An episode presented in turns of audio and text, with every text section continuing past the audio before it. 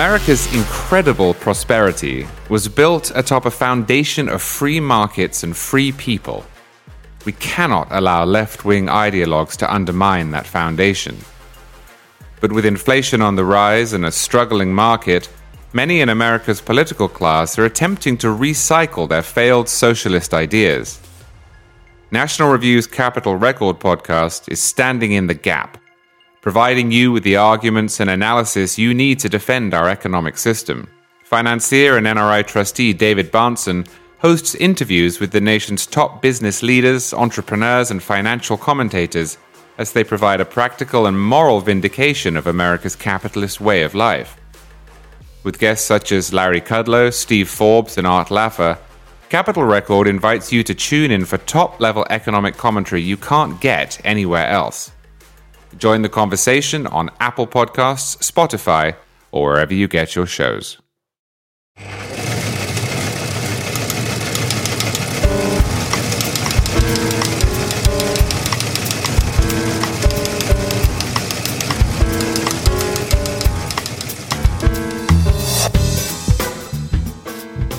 Trump promises a truce on abortion, Hunter Biden becomes a 2A extremist, and the slobs win. We'll discuss all this and more on this edition of The Editors. I'm Rich Lowry, and I'm joined as always by the Right Honorable Charles C.W. Cooke, Noah Rothman, and the sage of authenticity woods, Jim Geraghty. You are, of course, listening to a National Review podcast. Our sponsors of this episode are the Catholic Charities USA Donor Advised Fund and the How the World Works podcast from CEI. More about both of them in due course. If for some reason you're not already following us on a streaming service, by the way, you can find us everywhere from Spotify to iTunes. If you like what you hear here, please consider giving us a glowing five star review on iTunes. If you don't like what you hear here, please forget I said anything. So, Jim Geraghty, we now have an even more implausible promise from Donald Trump than settling the Russia Ukraine war in 24 hours. On Meet the Press this past weekend, the inaugural hosting uh, episode from Kristen Welker. She lands this Trump interview. She's pressing him on abortion, whether he'd sign a federal ban. he says, you know what? It's very easy. All you need to do, you just come up with a, a date you know, with a, a number of, of weeks, and you get both sides uh, happy with that, and both sides are going to be very happy with me. Democrats don't want to be radical on this issue, but by the way, there is some radicalism afoot in the land because there was this terrible heartbeat bill passed by, uh, signed by Ron DeSantis in Florida, a really horrible mistake. Uh, but if you want to put this issue to bed, to have finally peace on abortion after more than 50 years. Another Trump administration is just what you want. What do you make of it? Typically, appalling seems like the two appropriate adjectives to fit here. If you have followed Donald Trump and his various statements about all kinds of political issues, but in particular abortion, going back to his days before he jumped into presidential politics, uh, Donald Trump described himself as pro choice. He did not sound like a figure uh, who was aligned with the pro life movement or the Christian right. And there were persistent rumors that at some point some of Trump's mistresses had had abortions and that perhaps Trump had paid for them. No, none of that was ever proven. But look, when you're a playboy, you know, banging models in New York City in the 1980s and 1990s, you generally don't come across as the kind of person who's going to be an outspoken pro life activist. And when Trump said, Oh, I'm pro life now, when he was running for president, um, there were many people who justifiably figured, look, he might be saying that now. He might be making all the right promises. He might be saying all the right things. But when push comes to shove, this guy's going to revert back to his usual instincts on this. And so I think you can look at Trump and say this is this is Chekhov's gun control. It was almost inevitable that he was going to at some point betray the pro-life movement. Yes, everybody's very happy. Not another Chekhov reference we, we, we, had a bunch uh, the last episode last week. Not that you needed to know that. Uh, there, not that there was any reason for you to know that, Jim, but only because of Kathryn Lopez did I not make a reference to Pavel Chekhov of Star Trek. uh, but it, my point being is that there was a lot of foreshadowing to this, and you know perhaps foreshadowing our next uh, topic for discussion. There was a time Trump, you know, gave a full-throated endorsement of gun control and confiscating guns without due process. Like Trump, you know, when when when he feels like it, will completely embrace the arguments of the Democratic Party Uh, and then usually he needs somebody to come up and say, actually, no, you don't want to say that. You don't want to have that position, etc. Uh, it is not, in the end, you know, you're familiar with, with uh, movies and screenwriting. There's this concept of the MacGuffin. And the MacGuffin is the object that the protagonist wants to get the lost ark, the briefcase in Pulp Fiction or something.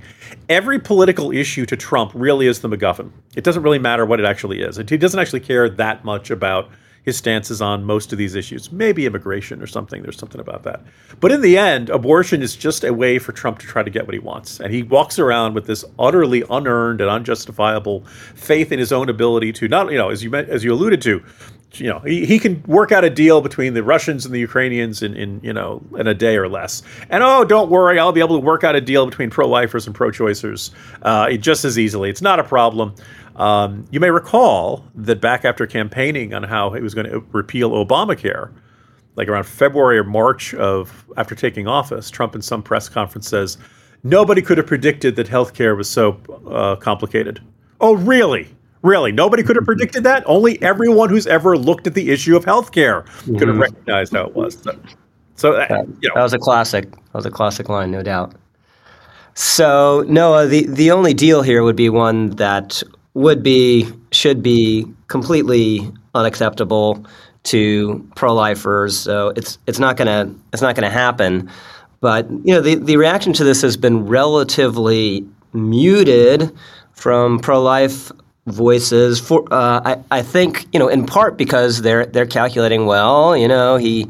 He uh, keeps names and keeps tracks of who's criticized him, and he could actually very well be president um, uh, again, and we don't want to uh, offend him. So we'll we'll kind of uh, stay quiet o- over this. When you know, four years ago, that would have been unimaginable. I can sort of see a calculation that was made in 2016 by genuine, morally convicted pro life activists who had no illusions about who this guy was but who nevertheless thought that they needed him as much as he needed them. And that his influence and their influence balanced each other out and were mutually beneficial, and therefore they could compromise on some moral questions in order to pursue the greater good with him as the instrument. And I don't know if that calculation still holds. Donald Trump in this interview reserved the harshest language that he had on this subject for Republicans. As Jim said, he criticized, as you said, I think, Jim, he criticized uh, Ron DeSantis' six week mm-hmm. ban, said it was a terrible mistake. He said, quote, Republicans speak very art- inarticulately on this subject, while he himself articulated nothing uh, more substantive than, uh, or nothing very substantive at all when it comes to his position on abortion. If he has one, he said, quote, it could be a state or it could be a federal, doesn't actually articulate the subject in that sentence. Then he just says, I don't frankly care. Quote, I don't frankly care. And he doesn't. You can tell from his disposition how much this subject dis- discomfits him. He does not like to talk about abortion. He doesn't have strong opinions on abortion.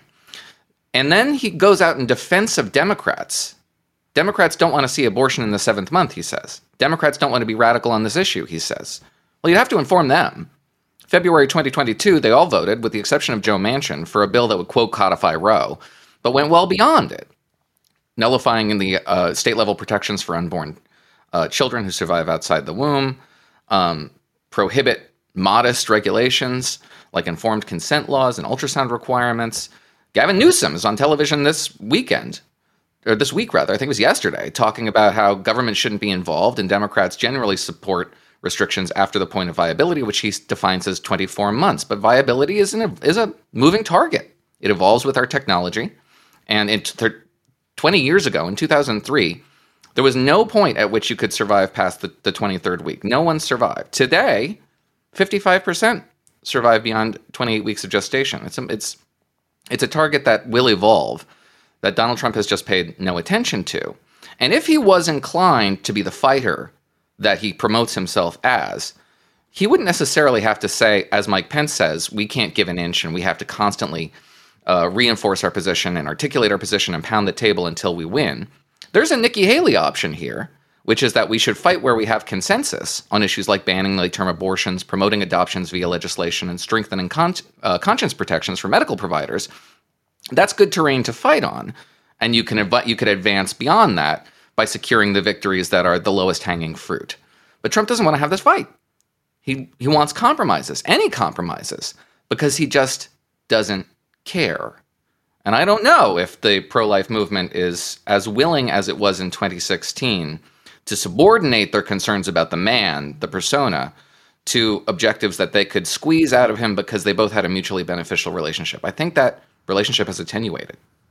Yeah, so to be, be, clear, of course, they were making this calculation largely after he won the nomination, right? Because they, they were all with, with Cruz. Uh, and, and you had the the dynamic of Trump's base of support in 16 was different. It was somewhat conservatives who were strongest for him, and very conservatives were skeptical and came along late. And now, obviously, he's he's strongest with the with the very conservative element of the party. But Charlie, we talked about this a lot after 2016. Trump showed that fiscal conservatives, for better or worse, were somewhat weak in the Republican coalition. He could transgress what had been orthodoxy for a while on entitlement reform, on trade, and get away with it. But we we all said, I think correctly at the time, you know, if he'd been bad on abortion, if he'd been bad on guns, he wouldn't have won the nomination. I believe if he had said this in September of 15, he wouldn't have won the Republican nomination. But now it's uh, it's though you know we'll, we'll, get a little bit of a test of this. I hope, but now he's bigger than party. He's bigger than any specific cause, and it looks like he can get away with it. It should matter.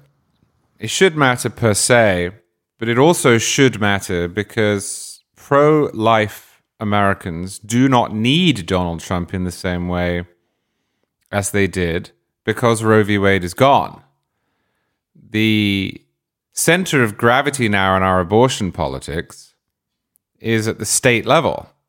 There's a reason that Trump was criticizing Florida and Iowa and Georgia and others for having passed restrictions on abortion.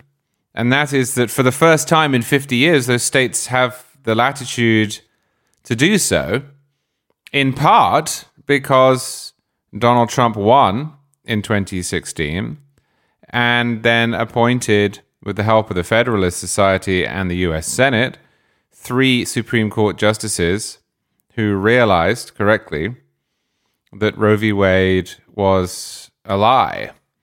You could see a greater case for Trump then than you can now because the federal government has less to do with the question and should, in my view, have nothing to do with the question, although presumably will. Will it matter? I don't know. This is another of these cases where there are two frames that are placed around Donald Trump, and his acolytes choose the one that they want at any given moment to turn whatever he says into a positive. Those two frames are one, he fights. He'll say the things no one else will. He'll take on the left. He'll take on the media. He doesn't care about your pieties. He'll break through the noise. And two, he is acutely aware of what sells and what doesn't. And he, unlike the others, wants to win. We move between these depending on where Donald Trump is. If Donald Trump says something that is unpopular or unpalatable or wrong, and he's criticized for it, his cheerleaders say, he's a fighter. Use frame one. Look at him in that way. Understand that he doesn't care whether or not the polls line up with him. He's going to do what's right. But if Donald Trump says something that is perhaps less popular but conservative, that would not be uttered by the people we would traditionally have called RINOs, well, suddenly he's in frame two, which is all about winning elections. And the people who are criticizing him on principle, they have to go away. They have to understand that elections are too important for their purity and their blunt rhetoric. He can win whatever he does because of this. There is no way out of it if you are one of his opponents. You will see now Ron DeSantis and others saying, How dare Donald Trump say this?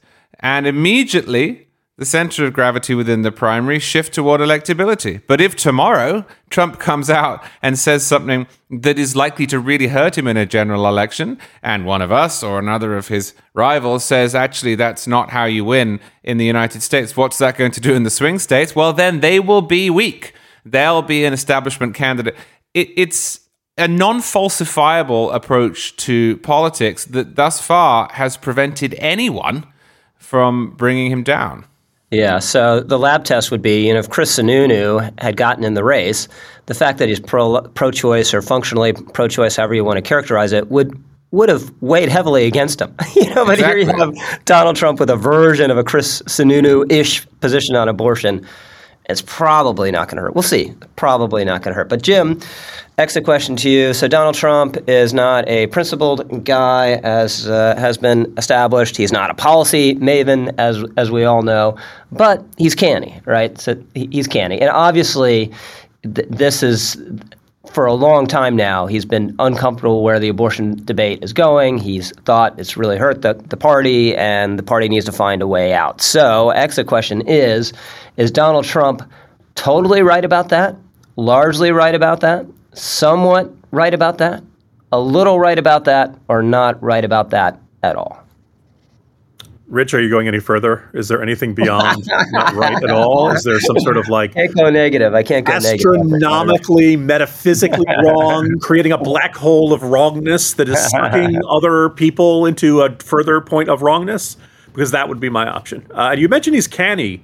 Uh, Rich, if he were really that canny, would he have an approval rating that's been around 40% pretty much the entirety of the time since he left office and disapproval rating up at 55%? I mean, isn't if he's canny, isn't some of it that he's good at mitigating the damage from the other stupid things he says? Yeah, I mean, you can define his canniness how, how you like, but I mean, the other side of the ledger, he has a, a what appears to be an iron grip on one political party, such that he's going to win the nomination again and perhaps be president of the United States again. So he can't be a, a complete political idiot, although he's obviously creates a lot of uh, uh, uh, radioactivity around himself that's unnecessary. But that's a, a totally wrong if that's as far as if that's as far as the, the, the meter will go, then yes, you know. Okay. Noah Rothman. I don't think he's totally wrong. There are signals, environmental signals, that Republicans have gotten that confuse the issue. When it's not just abortion on the ballot. Look, Ron DeSantis signed this six week ban. Everybody knew that was coming in 2022. He won by 20 points. Brian Kemp signed a similar restriction. He won. Mike DeWine in Ohio. He won. When the issue is a proxy or abortion or a direct ballot measure on abortion, as it was in Kansas or in Ohio on those referenda, they get a pretty resounding no on the pro life position. So he's not without environmental signals to justify this notion that the post Dobbs environment is a complicated one for Republicans in ways they haven't figured out how to navigate just yet. His option there, what he wants to do, is surrender the issue entirely, abandon it, and give up on that prospect of, of advancing pro life initiatives. The poll suggests that there are roughly 30% of Republicans who are not full restrictionists when it comes to abortion. A minority, but a sizable one. But it's still a minority. It's still a very small number of Republican voters, especially Republican primary voters. So, what he's arguing here is a general election strategy that may not bear fruit for him in the primary. So Charlie, let me let me restate it again, so we'll get get back around to wh- whether he's right of, okay. of, in his judgment. Totally right, largely right, somewhat right, a little right, not right at all. I think he's somewhere between a little right and somewhat right. He has noticed correctly that the public is not where the Republican Party is on abortion. That is a really complicated minefield to navigate for Republicans.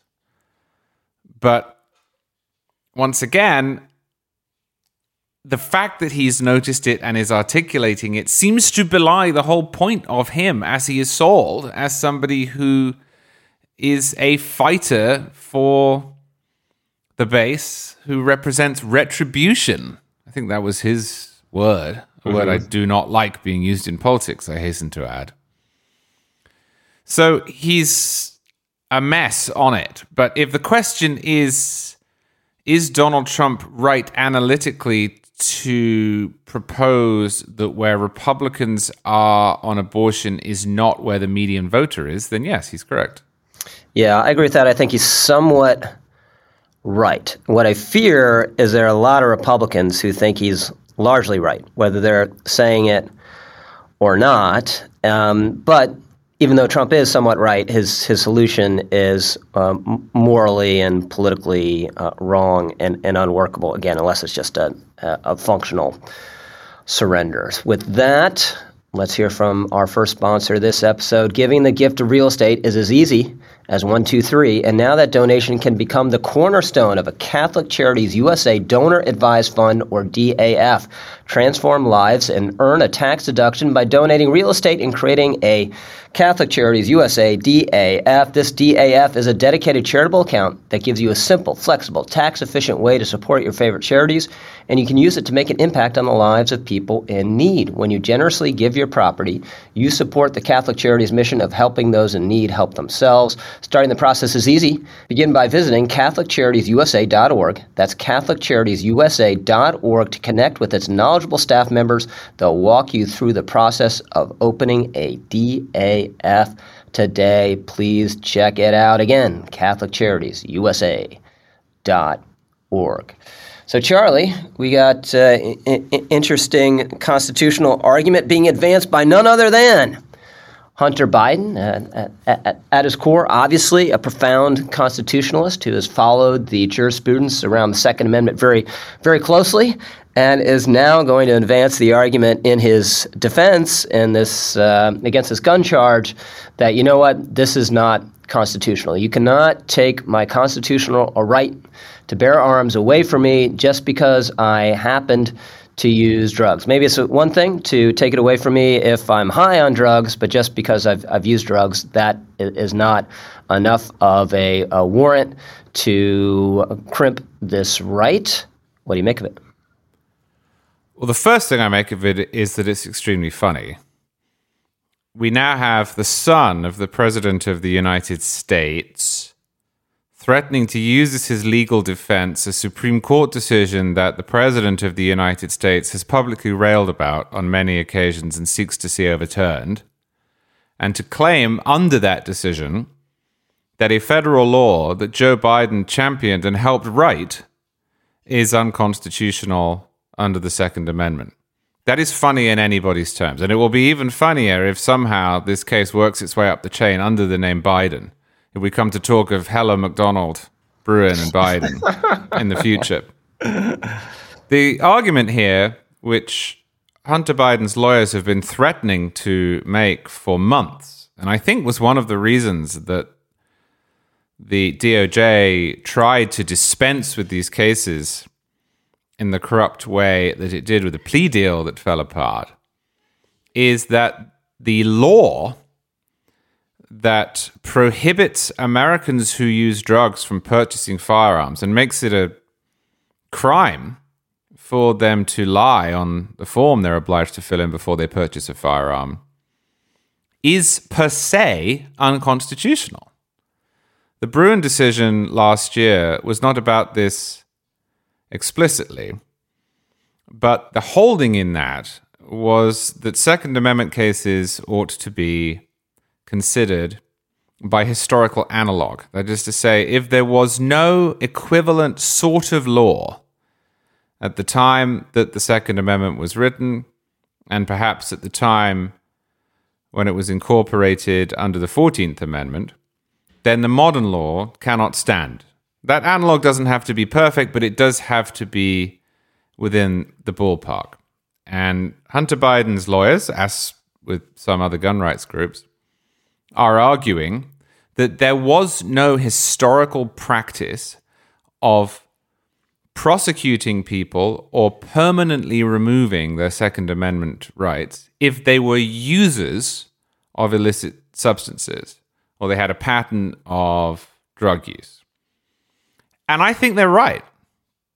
If you look back to the time of the founding and the time of the ratification of the 14th Amendment, there were some laws that permitted the government to disarm you temporarily or even to prosecute you if you were under the influence of, say, alcohol.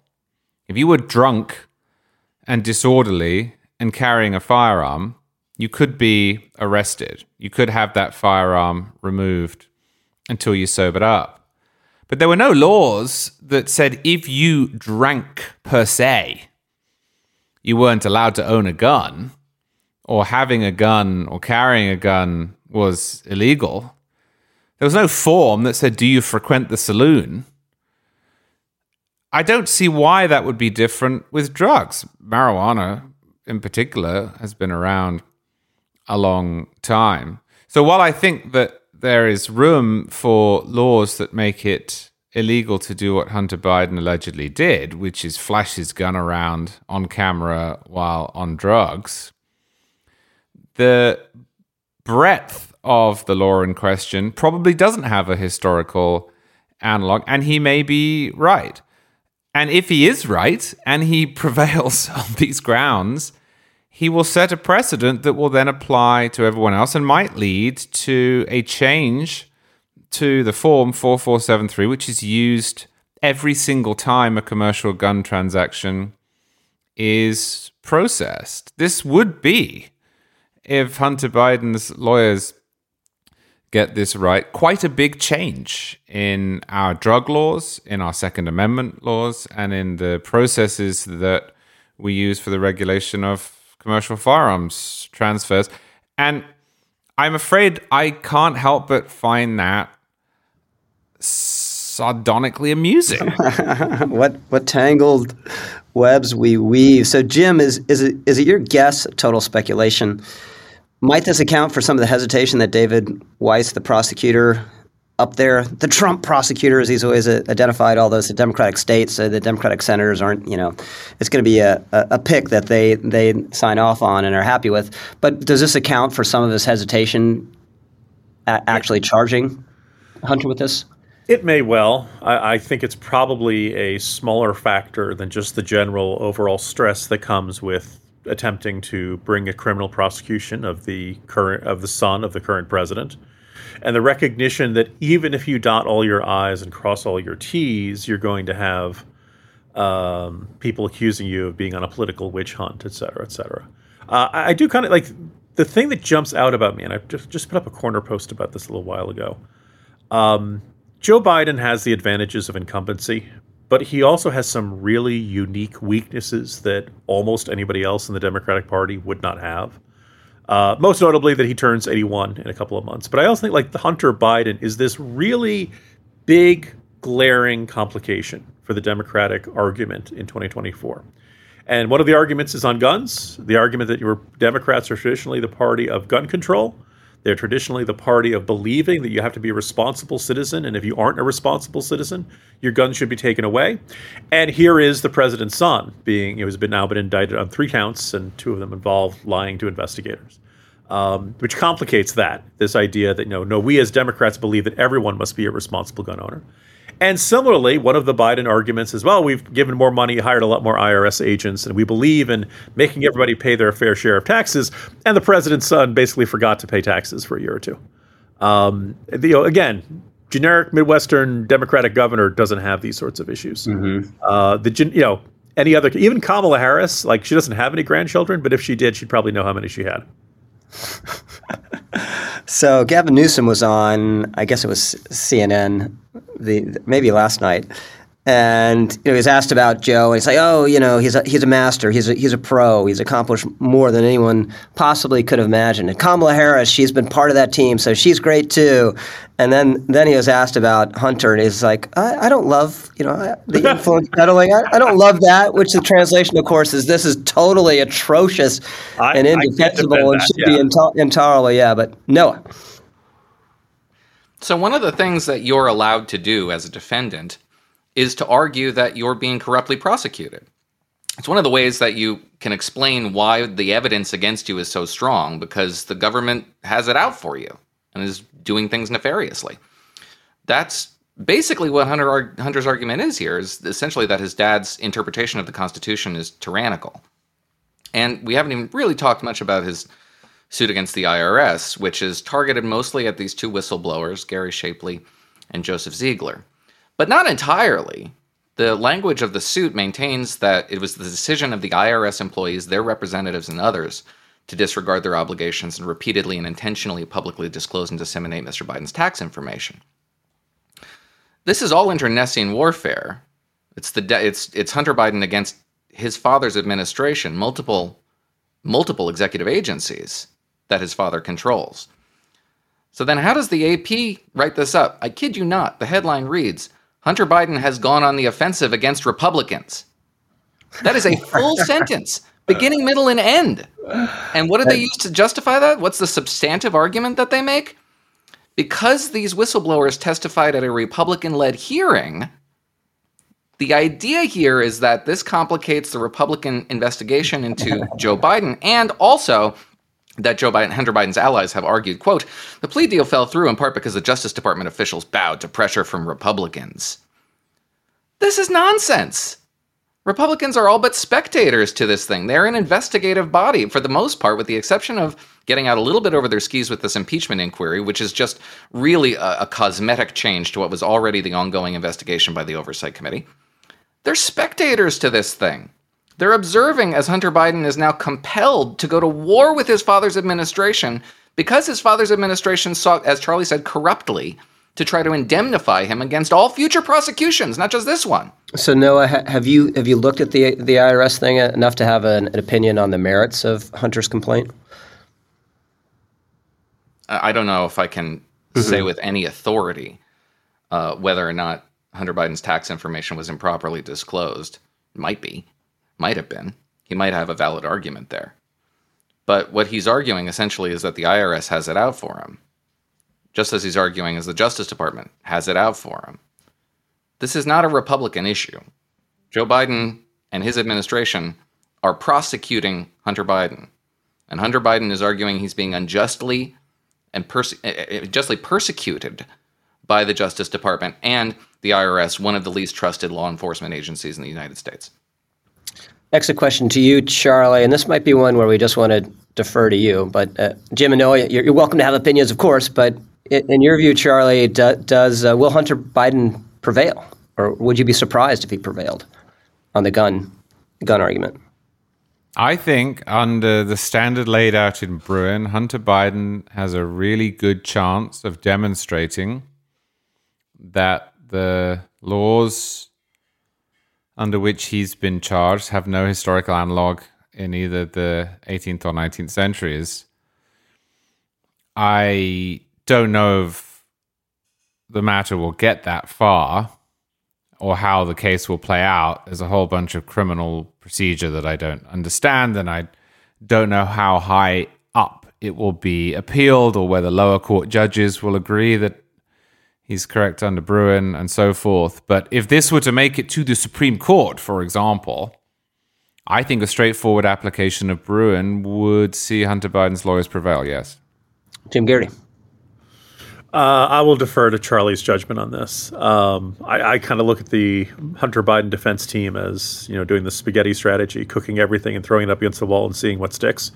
Um, so I'm not surprised that they made an argument that sounds outlandish or made an argument that like maximizes the political damage to Hunter Biden's father. Um, but you know, uh, look, I, very hard to predict how uh, courts will handle this thing. But if Charlie says he's got a chance, then it, that's enough to convince me. Noah, I too will defer to Charlie on the issue of uh, the firearms charges. And as you say, I mean, the more I think about it, as the question you asked, does he have a leg to stand on on the IRS argument? I mean, yeah, probably. So where does that leave us? mm-hmm. Is Hunter Biden actually being per- prosec- persecuted by his by the Biden administration? Are we going to have to make that case? Are Democrats going to have to make that case? Mm-hmm. I mean, there's no way out of it, right, Noah? If he can make the case that he was treated unfairly by the IRS in any persuasive way, there's only two things that Joe Biden and his friends can say. One is that Joe Biden is prosecuting his own son. You're damn right. And the other is that Joe Biden is not really in control of his administration, and this is some rogue agency operative that did this to his own son, neither of which is particularly salutary. No, I don't know. I think it could be a good argument. You know, it just shows how fair the Biden Justice Department is, is persecuting Donald Trump and Joe Biden's son. So I'm uh, cracking down on those ne'er do wells. I've had enough of these guys. How do you like Dark Brandon now? yeah. all right. So let's hear from our second sponsor. As listeners of National Review Podcast, you already have all the riveting political commentary and news analysis you need. But good news.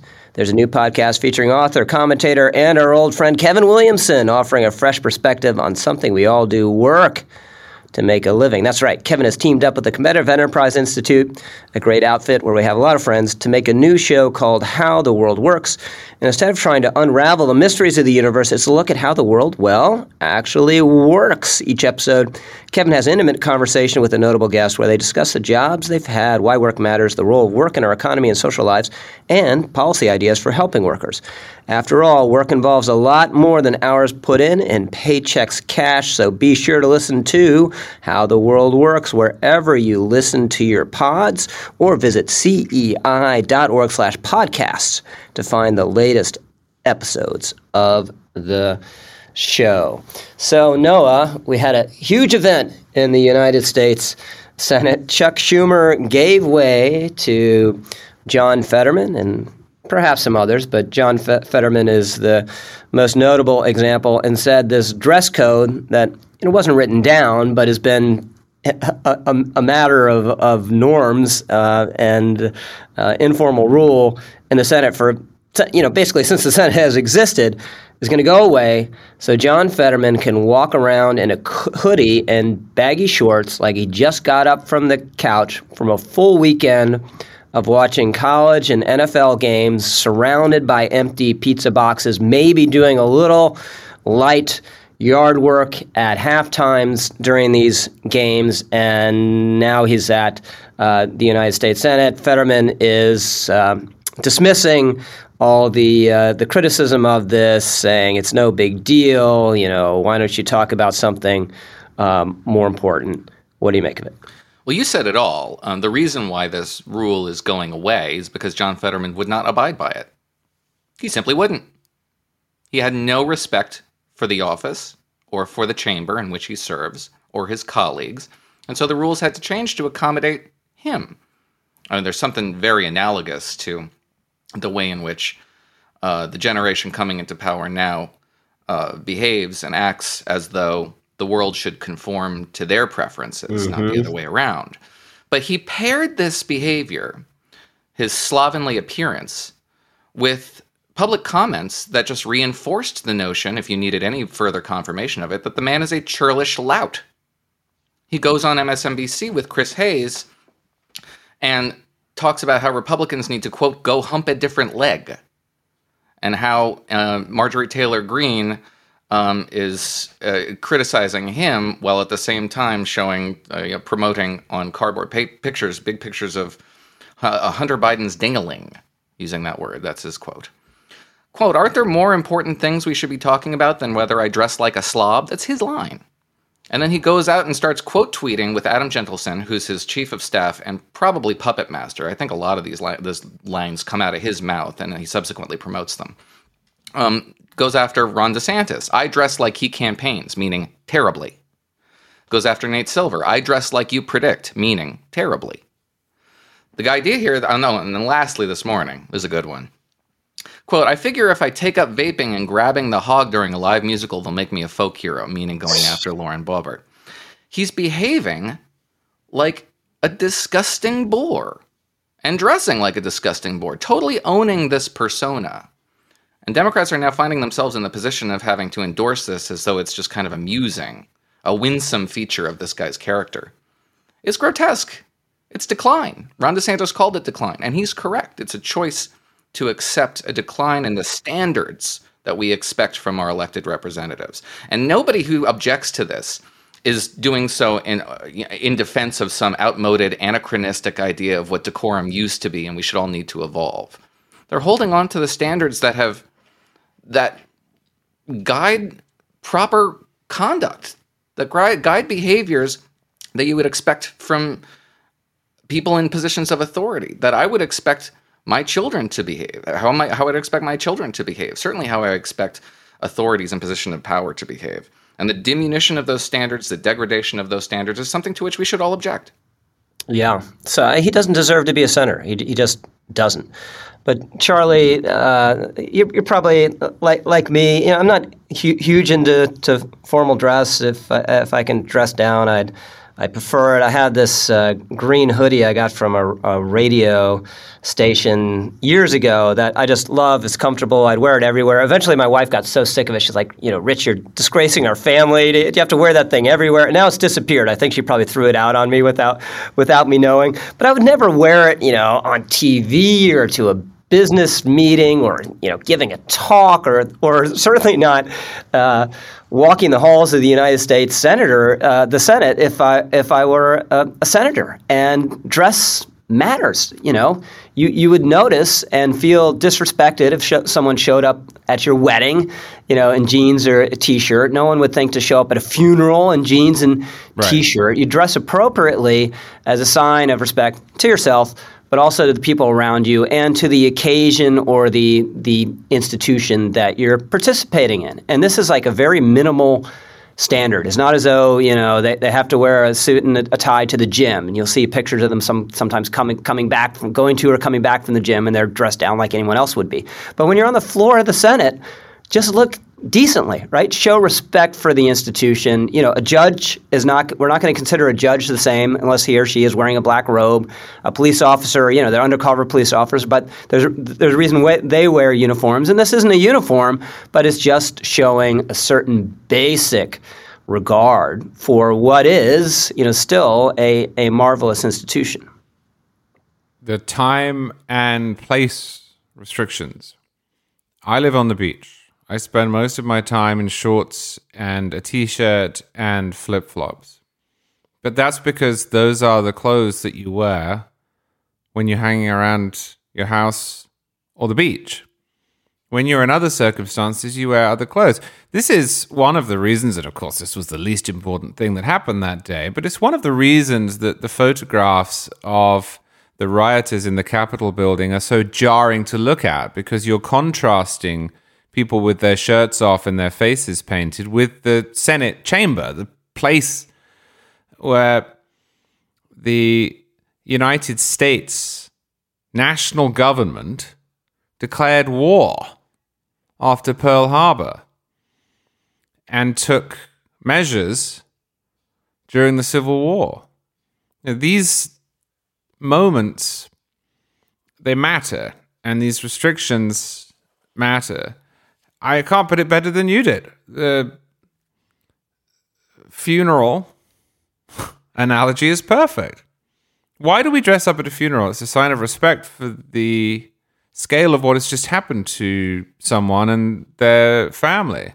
Why do we dress up at a wedding? Because we understand that we are marking an occasion that should be momentous and, all things being equal, permanent why do military officers wear certain clothes? Because they are demonstrating their commitment to their country and to a set of principles to which they've taken an oath.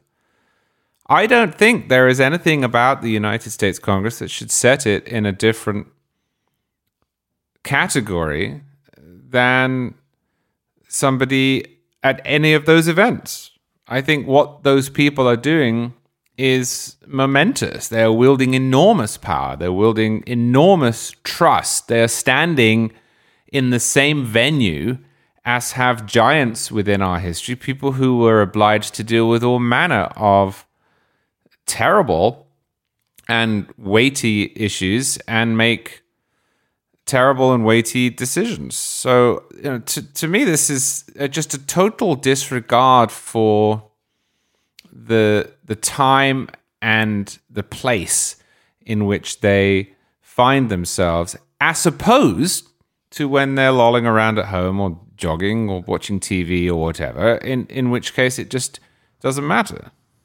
Yeah, Jim. Another thing that's galling about this, you'll see all the pictures and video of John Fetterman dressed like garbage. It's not even good casual clothes. It just looks like garbage with his press aide with a suit and a tie, right? Because if the if the press aide showed up like that, everyone would say, "Kid, what the heck are you doing? You can't dress like that." But because he's a senator, he can disrespect the institution. I mean, even if he showed up to be a barista at Starbucks, they'd say, "No, you can't dress like that. We have you know this kind of ba- basic uh, uniform that represents our, our standard for uh, how how we want to look around each other and our customers." But because he's a senator he can uh, he has this this To privilege emphasize that, Rich, a by the way, visitors are still required to wear a suit Mm-hmm. and tie. Yeah. Rich, before I elaborate on my answer, I I want to begin with a public service announcement. If you really hate wearing a suit and tie, maybe the job of U.S. Senator is not for you. Um, most people probably at this point would have noticed that male senators usually wear suits and ties. Fetterman has C-SPAN, right? I mean, it's available on most most cable systems. He, he really he's he's seen the U.S. Senate before, right? This this should not have come as some giant shock to him. This is not what outrages me the most about John Fetterman, though. What outrages me the most about John Fetterman is that on October 15th, 2022, Dr. Clifford Chen, Fetterman's doctor, wrote a, a letter that was published by the campaign saying, quote, overall, Lieutenant Governor Fetterman is well and shows strong commitment to maintaining good fitness and health practices. Quote, he has no work restrictions and can work full duty in public office. Now, we noticed during the campaign that Fetterman still had a great deal of difficulty understanding questions. He still needs the device that translates speech into text. He still has trouble speaking. He still has, you know, all, all kinds of other issues. Um, everyone's hearts can and should go out to the man for the severe depression that he was dealing with. But I point out, even of the updated numbers, John Fetterman has missed 34.4% of the votes in the Senate this year. And it's not just because of the time he spent in Walter Reed. He's missed 14% of the votes in from July to September. Now, look, I don't know whether he's had other issues he had to deal with, family issues, travel issues, whatever it is, fine, but he's not showing up very often. Um, and so I'm just kind of left with this this argument. He doesn't look the part. He refuses to look the part. He refuses to, you know, to that, and he doesn't show up for work in significant amounts amounts of time. Um, and as you you guys have laid out, that when his press appearances, he he does this.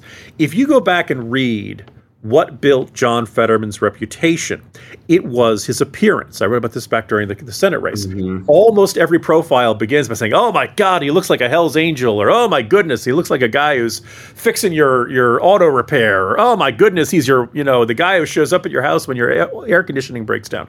By the way, he doesn't do these things. He's he's not a former factory worker or anything like that. He's actually got a very white collar background, but he dresses and looks highly unusual. And once you put John Fetterman into the Senate, you put him into a suit, he just looks like this really big bald guy in a suit. He doesn't stand out nearly as much. So I kind of wonder how much John Fetterman's brand, how much John mm-hmm. Fetterman's political identity is based upon his appearance. And putting him in a suit takes that away. Yeah. And if you take away that, what has he got? Yeah, I think that's a really that, that's a really important point.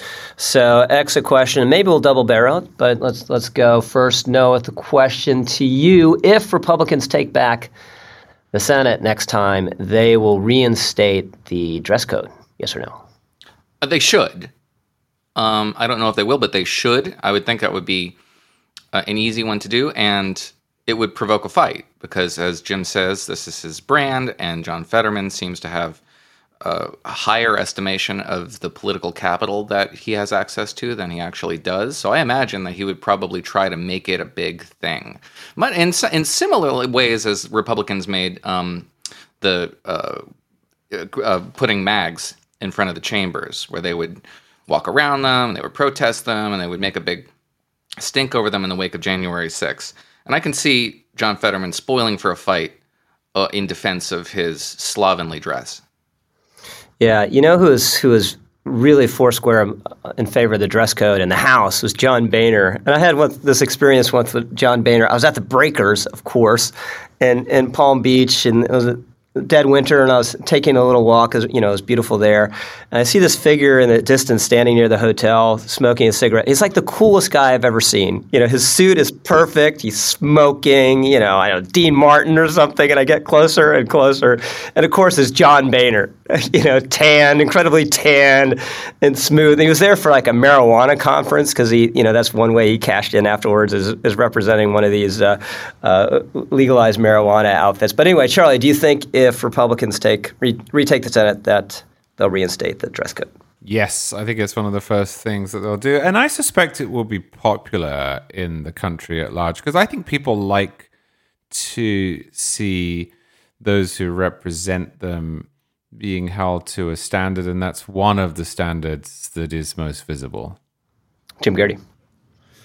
I think they can. I think they should. I think they will if the Republicans ever win back control of the Senate someday. And uh, I would also point out I strongly suspect that after that time, Fetterman will have a note from his doctor arguing that wearing hoodies and sweatshirts is a necessary medical treatment. I think yes, they will reinstate it. No, uh, to you, let's double barrel it as uh, suggested. I think you mentioned Lauren Boebert. Do we care about the Lauren Boebert Beetlejuice story? It got a lot of attention the last couple days. Yes or no?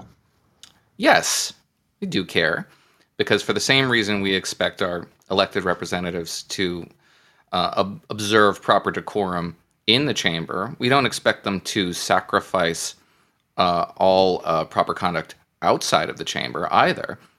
And what um, Lauren Boebert did, which was to be caught on uh, camera at a uh, live musical theater uh, event using a, a, vape product, vape, vaping nicotine, and uh, engaged in public displays of affection that were a little graphic, and, and disregarding uh, her fellow audience members who politely asked her to stop, and she declined to, and she was ejected from the, the place or the, the theater.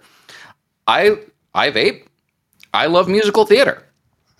At no point would I ever engage in these two behaviors inside uh, an, an act of musical. Theater. It's just a profound act of disrespect, not just have for the you, people around you, you, in the theater, but for the office that you hold. So yes, you, absolutely, I care about it. Have you seen Beetlejuice?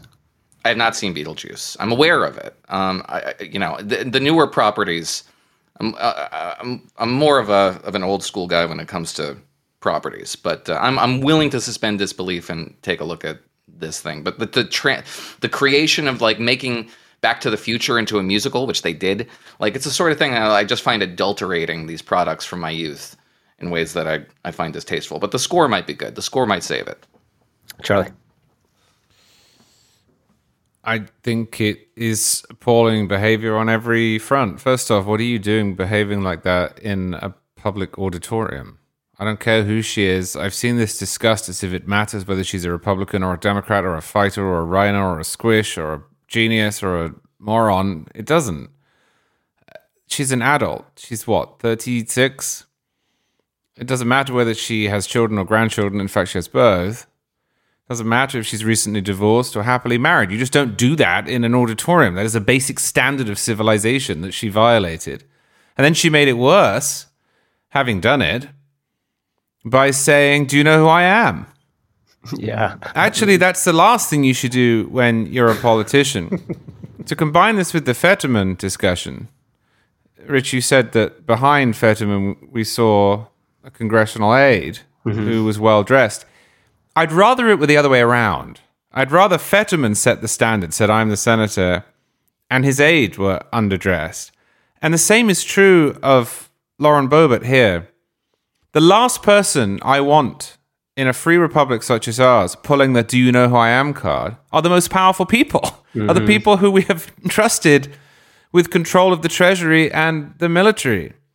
I want her to hold herself to a higher standard than some random, and then, if caught, to say, All right, I'll leave. Not to try and contrive some separate process by which she's let be. And I'd rather that she hadn't lied about it, which she did. The only reason that I have rolled my eyes about this rather than written about it is because it is precisely what I expected from her. Mm-hmm. Did anyone read that story and say, really? Lauren Boebert did that?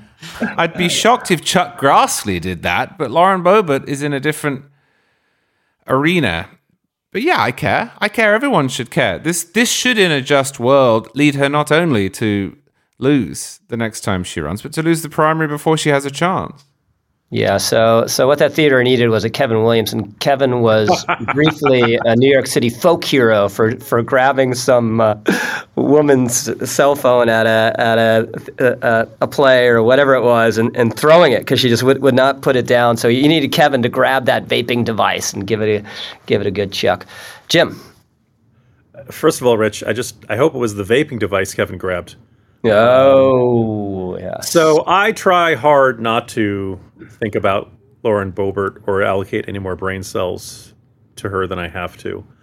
Um, I haven't written about this particular controversy. I don't think I will, but I, I, you know, I'm as appalled as anybody else. You're a public figure. You have a, a duty, a responsibility to behave appropriately in public, particularly once you're warned, and then once you ignore the warnings. But I, I was just going to observe that in the end, Lauren Boebert is playing a different role than most of us would expect a member of Congress to play. That in the end, like, you know, if you're a member, if you're elected to Congress, you want to have a say in what leg- laws get passed and what policies get enacted and, and involved in the country's government. And policy bores the Lauren Boeberts of the world. Policy is boring, policy is detailed. What they want to do is they want to be a star, they want to be a reality show star. So what I'd really love to do is to take mm-hmm. her and a half dozen other members of Congress and just just have them step down, shuffle them out or something, and we can create a reality show. Whether you want it to be Big Brother, Survivor, whatever you think will get the best. Let's just let them be reality show stars because that's what they really want in life. They want to be celebrities. They're not interested in government. Government is boring. Government is work. They want to be stars. You know what? Go off and do that and leave the government to people who actually care about these things. Yeah, Jim, Jim, you're so right about being a star and a certain kind of star, right? You know, a reality star. And the Boebert thing happened simultaneously with the story I didn't pay a lot of attention to, but I, I, must confess I watched the video. Is this this woman who she was on season five of, of something or other, and she has a little bit of an Instagram following, and she was having some dispute with uh, with a fellow passenger on a plane. I, I don't know over over what, but at, at some point, someone started filming this, was amused by it, and she's like, you know, go ahead, t- you know, film me. I'm Instagram famous, baby. You know, so the the do you know who I am is like one of the worst sentences in the English language, and should never be spoken by anyone with any class or grace, but unfortunately, that does not that you know a category does not include all our congressmen. If you have to caveat famous with anything, you're not famous. Yeah, exactly. Yeah. That's what people pointed out. You know, yeah, if, you're, and you're flying coach as well, it's a pretty good sign. when people don't know who you are, that's why you should be carrying the American Express card. All right, quick plug for NR Plus. Uh, I'll skip everything else and just say it's it's a really important way to support our valuable journalism. We need pay, people to pay up a little bit not a lot, just uh, just uh, a little bit. We have great first time deals running at any given moment. So please consider signing up today, tomorrow, next week, whenever, and joining tens of thousands of your fellow national readers as a member of NR Plus. With that, let's hit a few other things before we go. Noah, you actually had this massive kid's birthday party that you previewed last week. How did it go? Yes, I've been previewing birthday month. We're more than halfway through, blessedly. Uh, it went really, really well, really well. It was a great party. I'm very proud of my wife for pulling it off because I let her do a lot of the work for this thing. She told she pointed me in the right direction and told me what to do, and I did that. But she did most of the planning, if not all the planning.